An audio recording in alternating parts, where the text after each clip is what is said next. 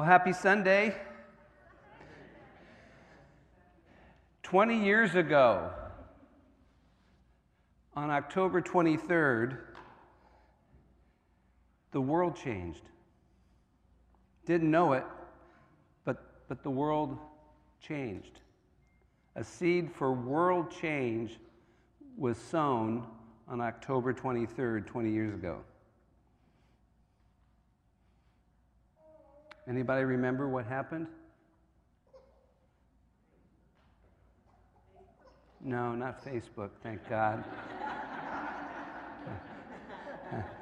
yeah.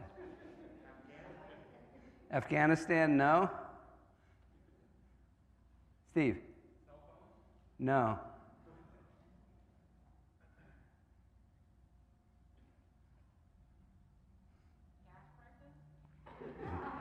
I'm sure.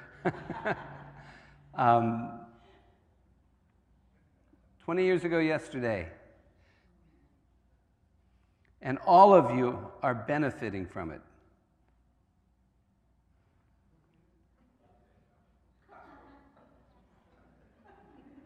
How quickly we forget.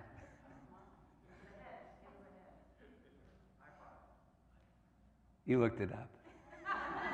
I saw you on your phone. You weren't texting. yes, 20 years ago, the iPod was released. Music in your pocket. Yeah. And, and now the great thing about it is I've got more music in my pocket. If I played every song on my playlist, uh, not on my playlist, if I played every song in my library, I wouldn't get through all my songs for 18 years, playing 24 hours a day. Every Tuesday, new music is released. So I go through every new album jazz, classical, rock, pop, Christian, and I listen and I find new artists and I create a new playlist every year playlist 2021, playlist 20, playlist 2019.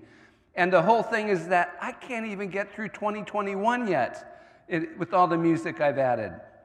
So now I've gone to, to just saying, hey, Shlomo, play, play music from my library.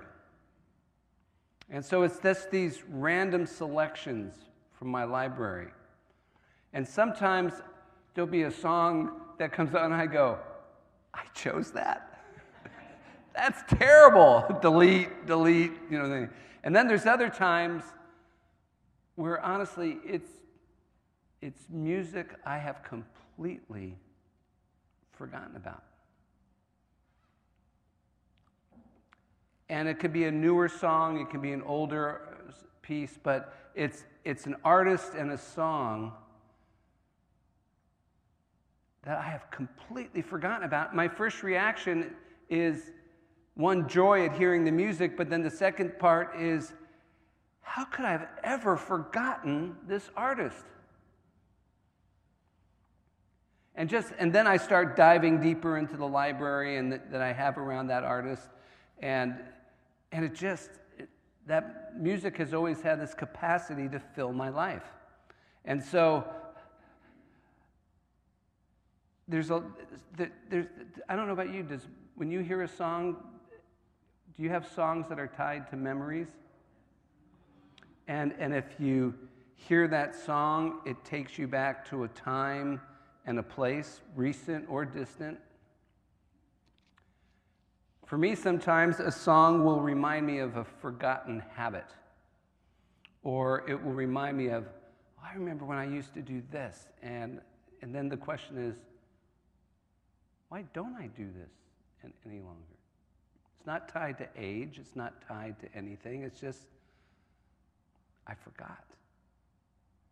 I forgot. And so the great thing about these random selections that Shlomo, I don't want to say the name, chooses to play for me is, is that they, they remind me sometimes of forgotten ways. And this morning, uh, I want us to visit. Uh, Pastors Larissa and Vince asked me to kind of close off the series of, on prayer with talking about confession. And I can tell you that going through most, visiting most churches and in most gatherings, it's a forgotten prayer. Uh, the, the, the prayer confession. And so I want us to look at a passage out of the scripture that talks about the importance of it, and then I want us, then I want to reflect with you six reasons why Christian communities together and then as a continuation of that during the week, why we should practice uh, the spiritual discipline of confession um, together. So if you have a Bible with you, uh, in whatever form you carry it, uh, I'm going to be in Luke chapter 19. Val, can I ask you just to pull the volume down or the echo down a little bit? Yeah. Thank you. So I'm going to be in uh, Luke chapter 18, beginning at verse 9. And Jesus also told this parable to some people who trusted in themselves that they were righteous and viewed others with contempt. Two men went up into the temple to pray, one a Pharisee and the other a tax collector. The Pharisee stood and was praying this to himself God, I thank you that I am not like other people, swindlers, unjust, adulterers, or even like this tax collector. I fast twice a week. I pay tithes of all I get. But the tax collector, standing some distance away, was even unwilling to lift up his eyes to heaven, but was beating his breast, saying, God, be merciful to me, the sinner. I tell you, this man went to his house justified rather than the other. For everyone who exalts himself will be humbled, but he who humbles himself will be exalted. So, Father, we pray that this morning you would soften our hearts.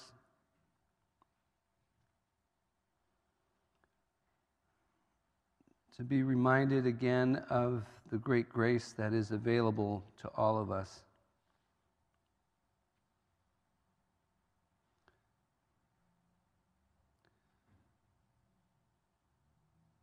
when we sincerely confess the realities of sin in our lives.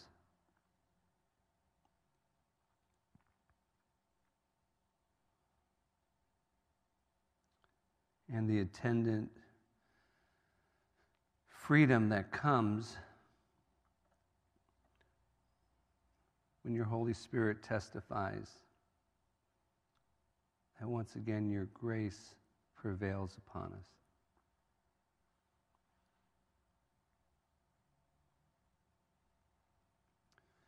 So we pray in Jesus' name that you would open up our hearts and minds this morning to hear your shepherd's voice.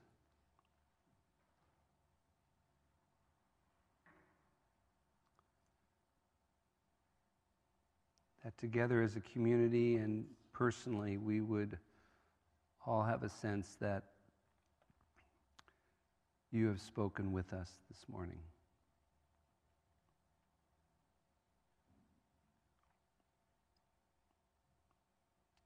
So we pray this together in Jesus' name.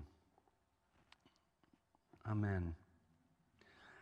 So there's there's characters in this story. Jesus is telling a story that is primarily aimed at this religious group known as the Pharisees.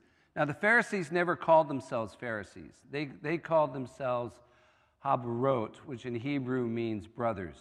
And they li- lived in communities of brothers. But because of the way in which they lived their lives and held themselves separate from everybody else, that's where the name Pharisee came from, because the people around them called themselves separated ones.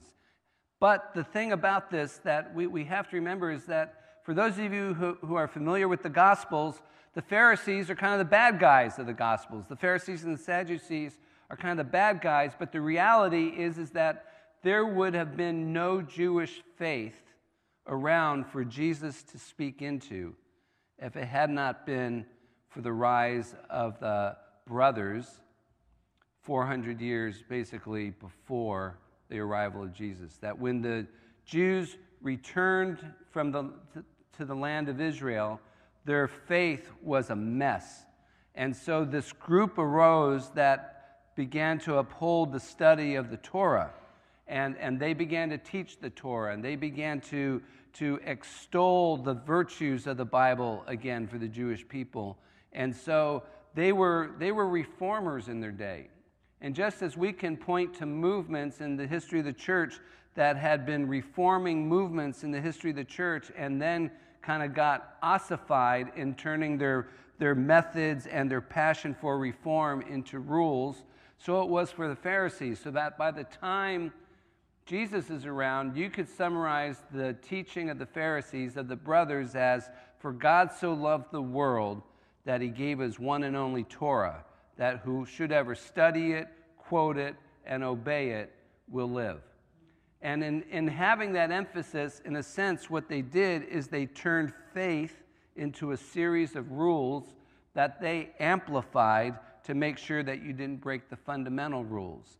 And so, what they began then is a series of, of rules and traditions that functionally put a big hedge around the Torah's teaching so that by keeping you on the other side of the hedge, you didn't risk breaking the regulations that were present in the Torah. And so, so by the time Jesus comes along, these were the elite religious teachers of the day. But they put a heavy burden on the people that they were teaching.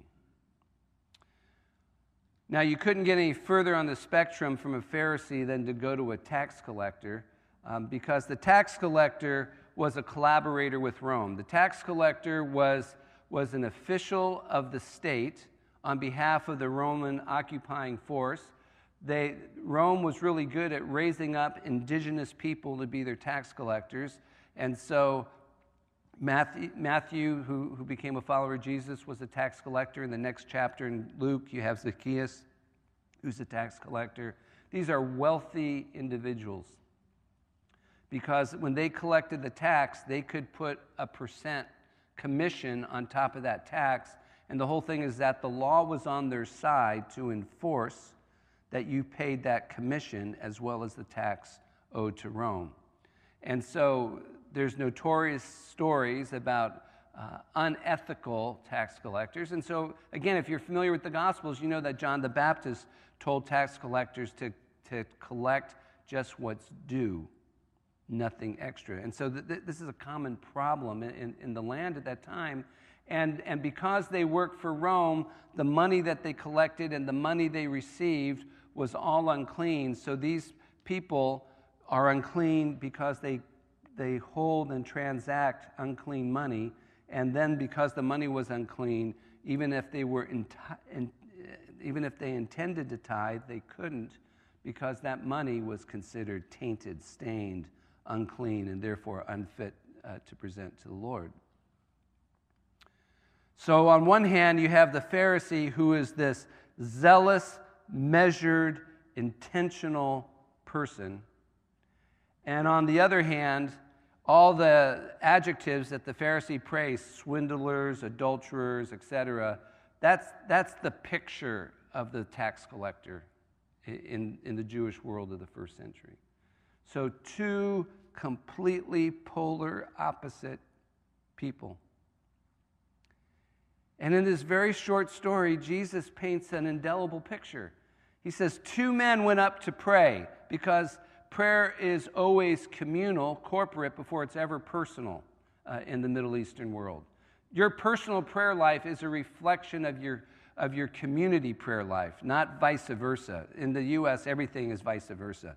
So, so they, they go up to pray, and the Pharisee prays, and he says, and, and it says in the Greek, he prayed to himself. And the whole thing is that, you know what? He probably doesn't know it. Have you ever found yourself thinking you're praying to God and then you catch yourself realizing that you're just reflecting about yourself and how you're thinking about the day? You, you're really not. Am I the only one who does that? yeah. Okay, I got a little anxious there. Um, yeah. So, so he goes in and he starts praying and, and he goes, Thank you, Lord. And that was the last three good words of that prayer. he goes, Thank you, Lord, that I am not like other men.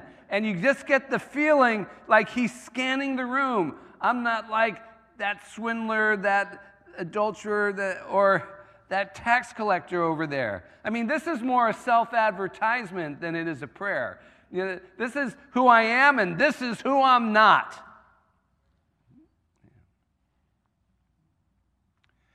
On the other hand, the, the tax collector can't even lift his head up, which doesn't mean a whole lot to us because for some reason, I don't know the history of this, in the West, we got in the habit of bowing our head in prayer. Uh, in first century Israel, they lifted their head when they prayed. There's nothing down here. Your only hope is up there, right? So, so why would you pray down here when your hope is up there? So, so, so when it says that he couldn't even lift his head to pray, he, he was so overcome with the sin, he couldn't pray in a conventional way. His, his prayer was more a lament, an expression of grief,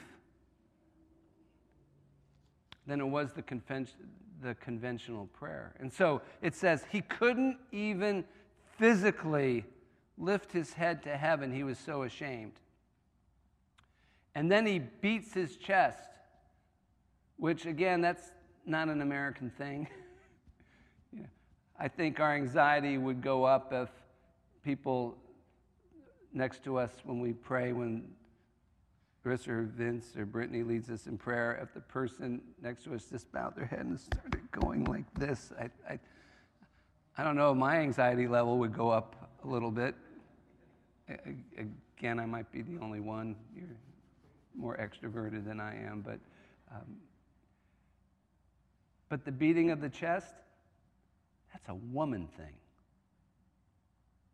Women beat their chest in first century Israel. Men, real men, don't beat the chest. So now we've got a guy who can't even look up is down and he's beating his chest like a woman. And all he does is cry out, God, have mercy on me, a sinner.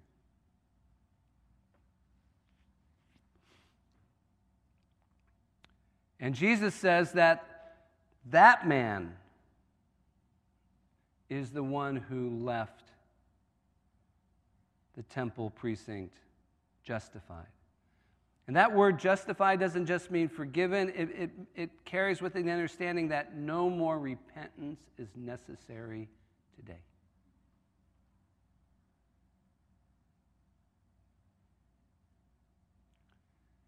And so he, he leaves. He leaves justified. And the Pharisee who reads the scriptures, who tithes, who fasts twice a week, did you know that in the Jewish world at that time, fasting is only required one day a year. There's no teaching in the Old Testament asking the people of God to fast once a week or twice a week. This is something that they chose to do. But it kind of become a rule for them. And so this man who is disciplined, intentional, zealous, knows the scriptures probably better than anybody else in the room, unless there's other Pharisees there that day. He does not leave justified.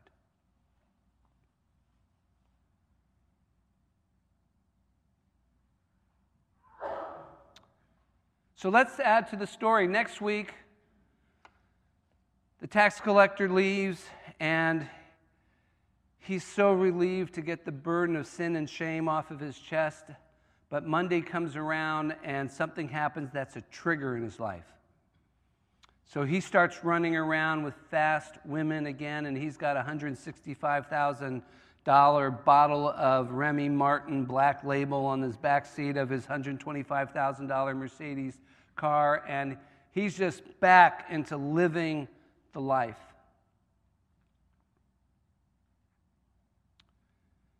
But he returns for prayer the next week.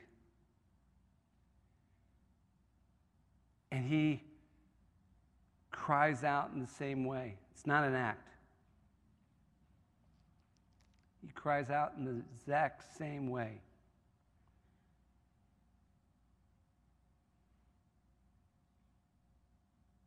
What does Jesus say this time?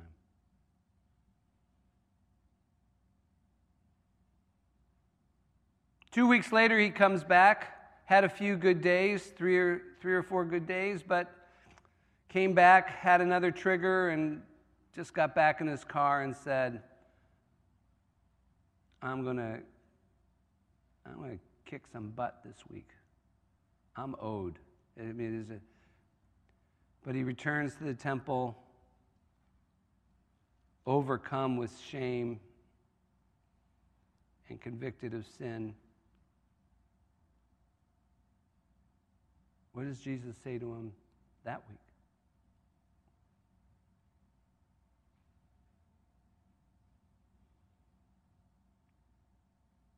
Six weeks later, he comes back.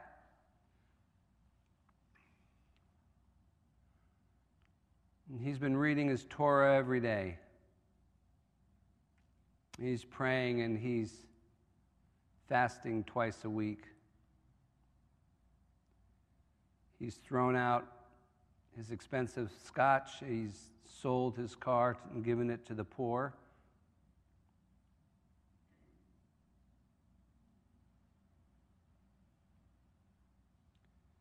his life is completely cleaned up.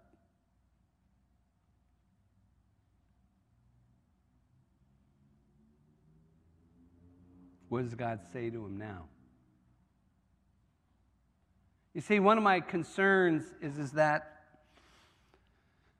it's, it's easy for us to read that story, and if we forecast it into the future, it's easy, at least for me, to want him to return almost with the, with the Pharisee's speech in his pocket.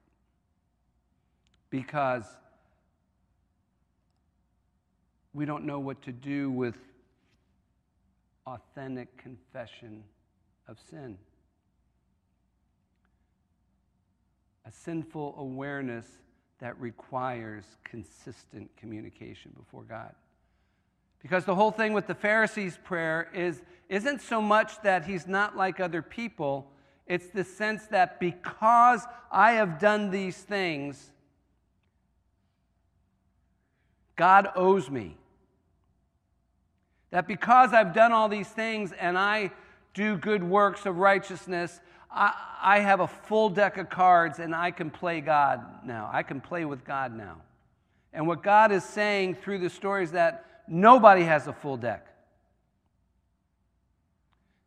Confession is just the response of the gracious invitation to be reconciled with God and, and, and have His grace wash over our lives.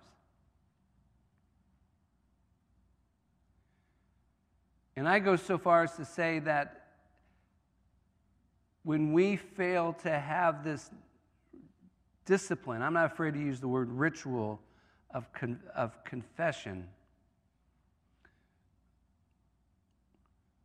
we've lapsed into delusion and, and unreality.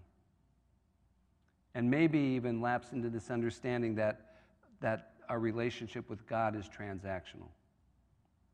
I do this, so you'll do this. If you want me to do this, I'll do this, so then you'll do that. Confession, I'm convinced, keeps our faith personal. I want to give you six reasons why I think confession is significant. First is it roots us in reality. That's what I am. I am a sinner. I'm a sinner. We're, we're all sinners.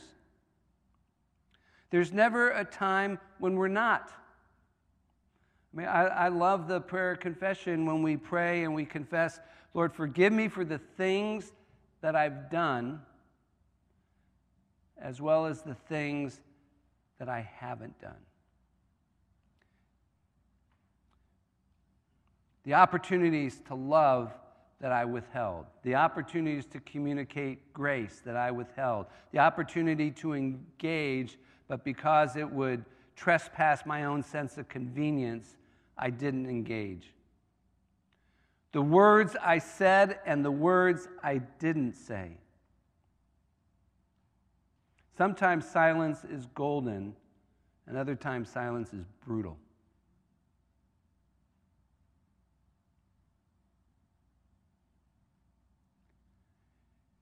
And so, a people who forget confession of sin in their community prayer life, in their, in their personal prayer life, we're running the risk of living in an unreal, in an unreal, unreal world. Because the reality is, is that, that I am a 24 7 sinner.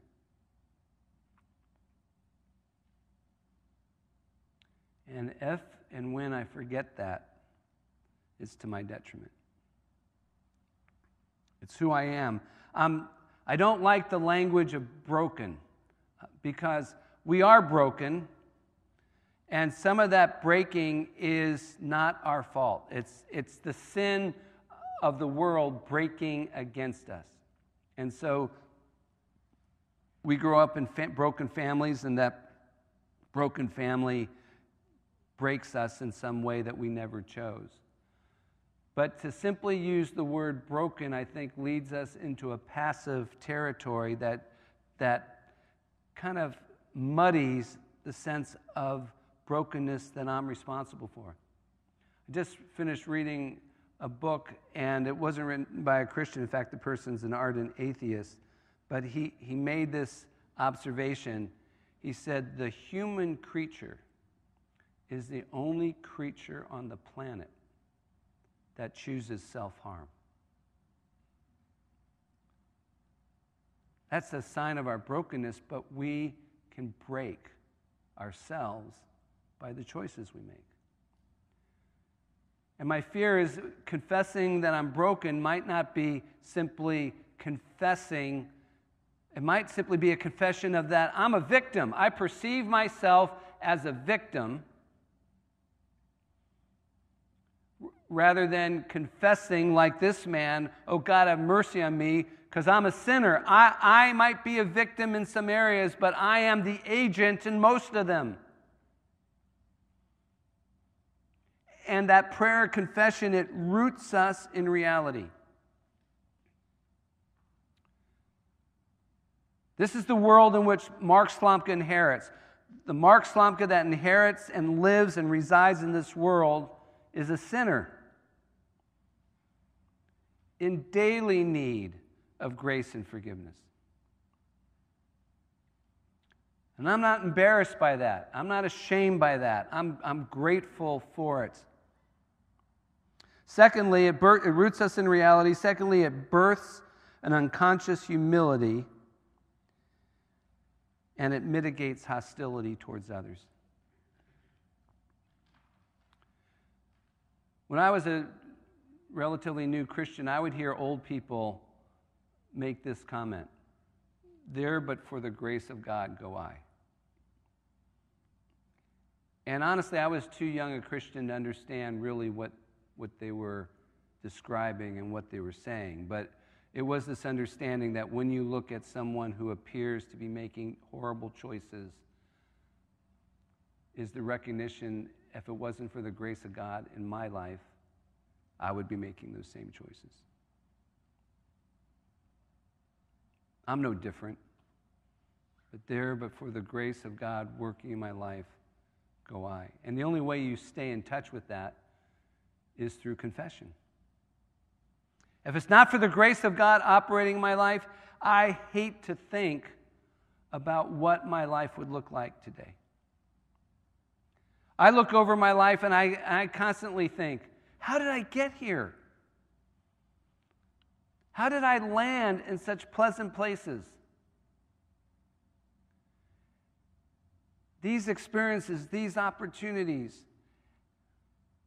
how did this happen? When I look around me and I see that it's not happening in the lives of so many.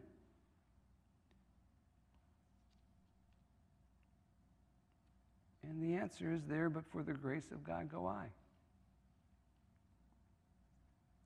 Can't be hostile to other people who are making horrific decisions because there, but for the grace of God go I.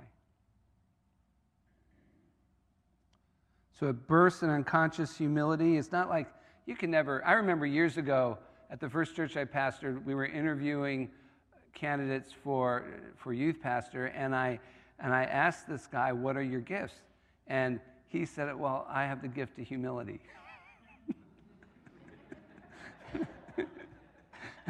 Wrong answer. yeah. Humility is something I think that God unconsciously cultivates in us. And you don't know whether you have it or not. It's for other people to estimate. It's kind of like fast food. I don't eat at restaurants. I'm not fast food. I love fast food. Um, fine food. I don't eat at restaurants that have that neon sign in the window that says fine food because I always feel like that's not for that restaurant to say. That's for Yelp or other peer review things to say, that place has killer burritos, or that place, you know, it's not for the restaurant to say. I distrust a restaurant that has to put fine food in the window because I feel like that's, that's going to be a bait and switch, you know, after you look at the menu. Anyway, anyways, but, but this prayer confession, it cultivates unconsciously within us a humility that mitigates, that wars against hostility towards others. Thirdly, it anchors us in God's mercy. Confession rehearses and represents the gospel every time we pray. Because Christ died for us for the forgiveness of sins. As it's one of my favorite passages in the, in the scriptures, 2 Corinthians 5, where Paul says that, that God made him, Jesus, who knew no sin, to become sin for us that we might become the righteousness of God. That's the gospel. Every time I pray a prayer of confession, I am rehearsing the gospel. Because there's, there's, there's nothing wonderful about praying and confessing to God your sin if there's not the promise of His grace and kindness. As it, as it says it's His kindness that leads us to repentance, it's His kindness that leads us to confession.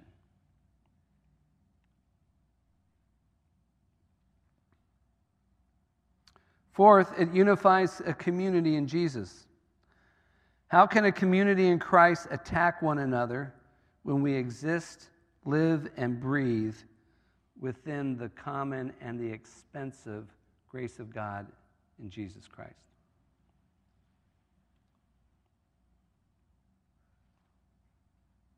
Throughout the New Testament scriptures, there's this understanding that we were bought with a price. Through the mystery of grace, we, we were acquired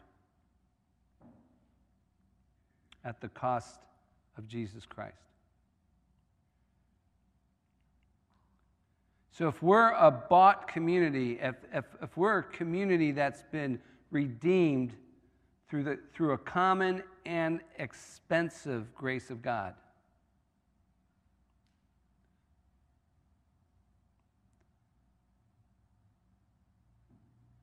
Then we have this common awareness of the deep grace of God. That doesn't, it doesn't mean that we won't have conflict. But it, but it does mean that we shouldn't be easily divided. And we certainly shouldn't have hostility amongst us.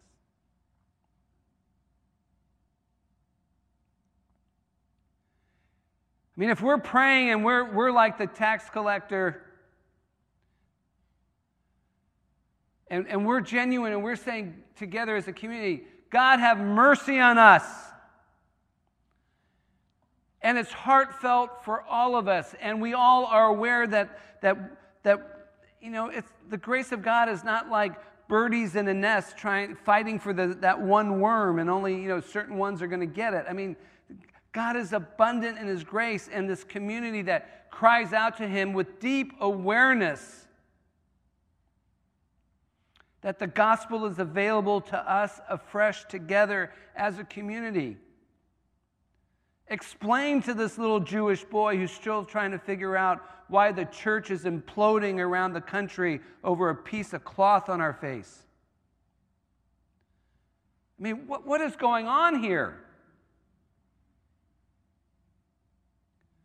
Church imploding over human kingdoms that are going to disappear like dust.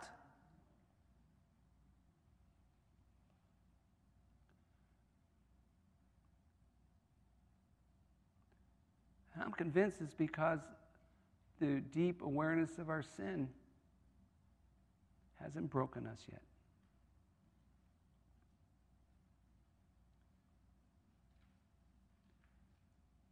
And forgetting this prayer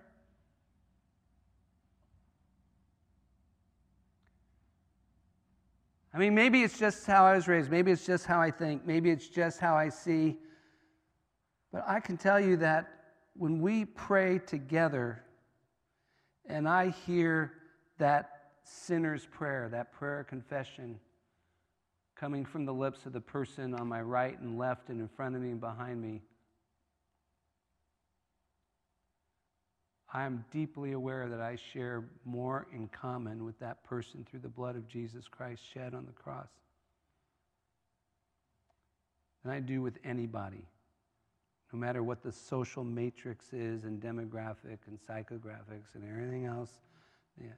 But I have more in common with that woman or man who is crying out for the grace of God than I do with members of my own family who don't know Him.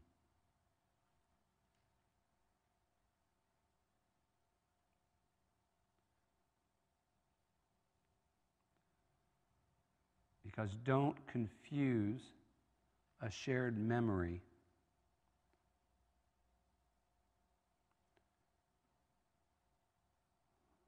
For communion with Christ. Communion with Christ that we hold in common when we pray that prayer together forges a link, if prayed sincerely and from the heart, that in God's eyes, I believe, is greater than the common affinities that you might have with other family members, friends, co-workers, office mates. Affinities are strong. But either we are united together as a people with other people through the blood of Jesus Christ,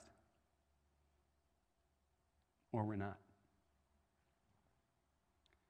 And every time I'm reading the Gospel of John and I see, by your love for one another, the world will come to know me, I just shudder to think of the revelation of Jesus Christ that's coming through people that are calling themselves Christian right now.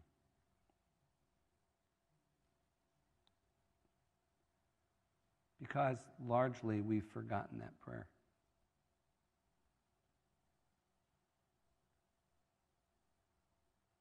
When we sing worship songs, there's certain lyrics in worship songs that are written for a season of life, a season of experience that we're going through. And you might be coming here and, and there's words that go up on the screen and you kind of say, you know, I can sing them, but that's not where I am right now.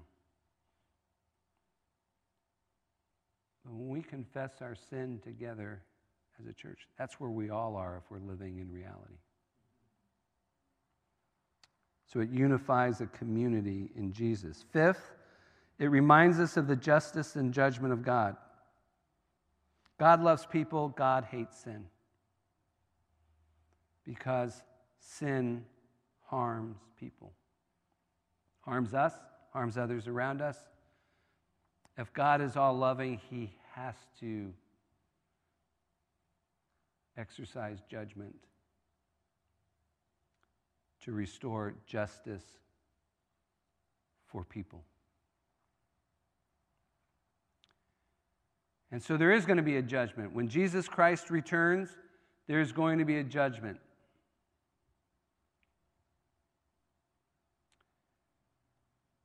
But what he promises us is that the posture of confession, coming under the benefits of the cross of Jesus Christ, it's like painting the, the blood on the lentils during the Passover for the Jews, that, that, that the angel of death passes over. Are the people in the house perfect?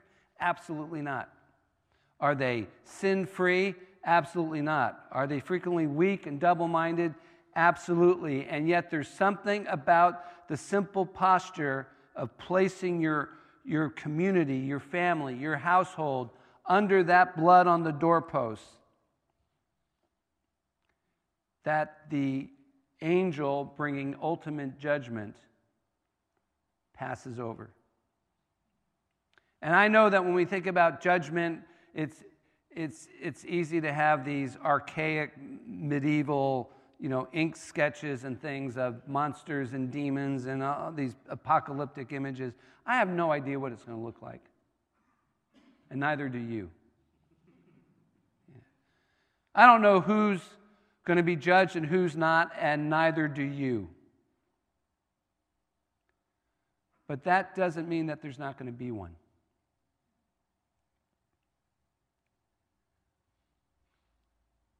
Because how could Jesus Christ return and ignore? I mean, to say there's no judgment means that you're saying that, that God and his love for people is going to ignore the very thing that's destroying them. I'm not a partner in his plan for judgment. I only know that there's going to be one. I'm a co worker with him for redemption. We are never co workers with him for sovereignty. And so, sin of confession reminds me. I mean, honestly, it's pretty binary for me personally. I can not confess this sin, and therefore, that which I don't confess is subject to his just judgments. Or I can put myself in a position before him that just acknowledges I, am such a complete sinner, I don't even know everything I should be confessing right now. I'm unconscious. Sometimes I get, I don't know about you, but I, I kind of get anxious that what I'm choosing aware of to confess to Him isn't the things I should really be telling Him. But I don't know what I should really be telling Him. And it bothers me that I could be unconscious about the things that I should really be expressing.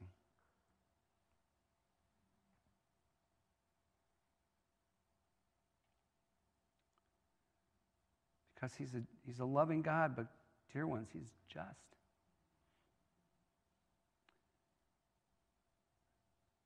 And I want his justice to work on me and through me. And so we confess. And finally, confession repositions us for mission.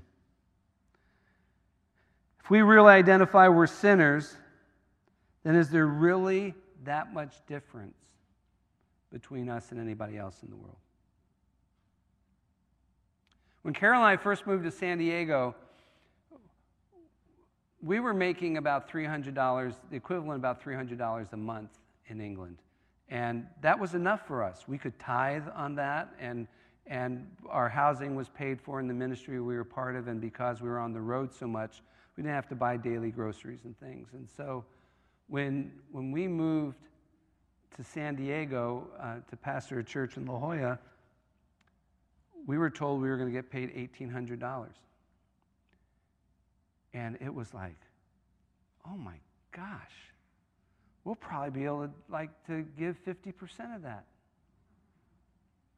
We had no idea about the cost of living in San Diego. The church didn't have offices, so we needed to have an office in our home. We were expecting our first child, and we had felt called to have an open home uh, and, and have a room that we could host people in and, and things. Well, you could not find a home to rent in the La Jolla, UC, Clairemont area. that would keep us on budget. And I remember going up to the Soledad Cross. It was a beautiful, crystal clear, no haze in the sky San Diego day. And, and I'm up there moaning before the Lord. I don't know why you brought us back here from England. I never wanted to leave, but here we are. I mean, it's just like your typical whiny prayer. And I'm going, yeah, yeah I mean, I never wanted to leave. And now we, you know, we're having a child and, and I'm meant to be a provider and I'm not providing and everything's kind of upside down and, and I'm just kind of going on and on about how poor we are and things. And I felt the Lord say to me, Look south. And because it was such a crystal clear day, you could see the hills of Tijuana and the white dots of housing off in the distance and things. And, and in one of the clearest conversations I've ever had, I, I felt the Lord say this to me Do you think the people in Mexico see a difference in kind between you and La Jolla? Or do you think at best they might see a small fractional difference of degree?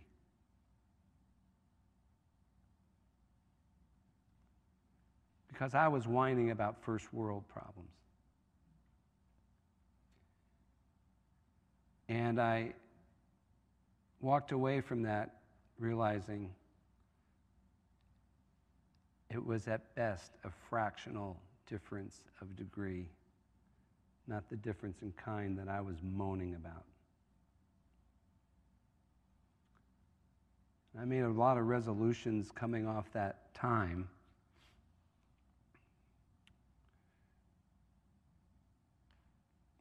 But you see, confession positions us for mission because we know there's very little that separates us from people who don't yet call themselves followers of Jesus Christ. The difference is the grace of God, but, but we misuse that grace if we allow it to separate us from people who don't know Jesus yet. Because the only thing that, that makes me different from someone who doesn't know Jesus yet is the, is the gift of my faith.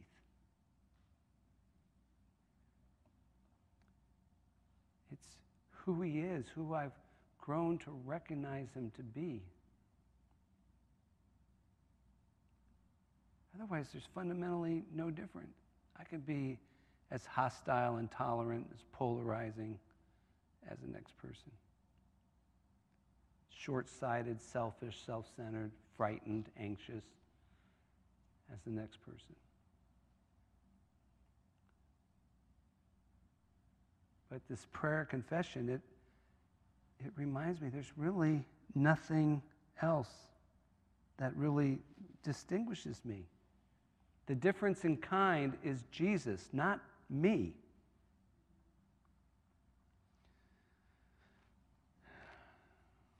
And the prayer confession reminds us that we've been forgiven much. And Jesus says, Those who have been forgiven much, forgive much. When I was reflecting on that this week, I just wrote the following If we've been forgiven little, then we will forgive little. The forgiven little life is a shallow, hollow, hostile life that constantly distances itself from the world around us. The forgiven little life isolates itself in like minded affinities that shuns those who do not meet the standard the forgiven little people set. The forgiven little community will see itself as a victim in need of a hero, powerless to influence, yet with a diluted sense of their own significance, and afraid of a changing present and uncertain future. On the other hand, the forgiven much community, while messy, is alive with joy and gratitude, wanting to share with others about the man who knows everything about me, but chose to forgive me. I don't know about you, I want to be part of a forgiven much community. And then we'll be like that woman who had that conversation at the well that had five husbands. And when she met the grace of Jesus Christ, she went back into the town and said, Come meet a man who knows everything about me. and chose to forgive me. The Forgiven Much community, that's our cry, that's our voice. Let me, meet, let, let me introduce you to a man who, who knows me better than any of you know me, and he still chose to forgive me.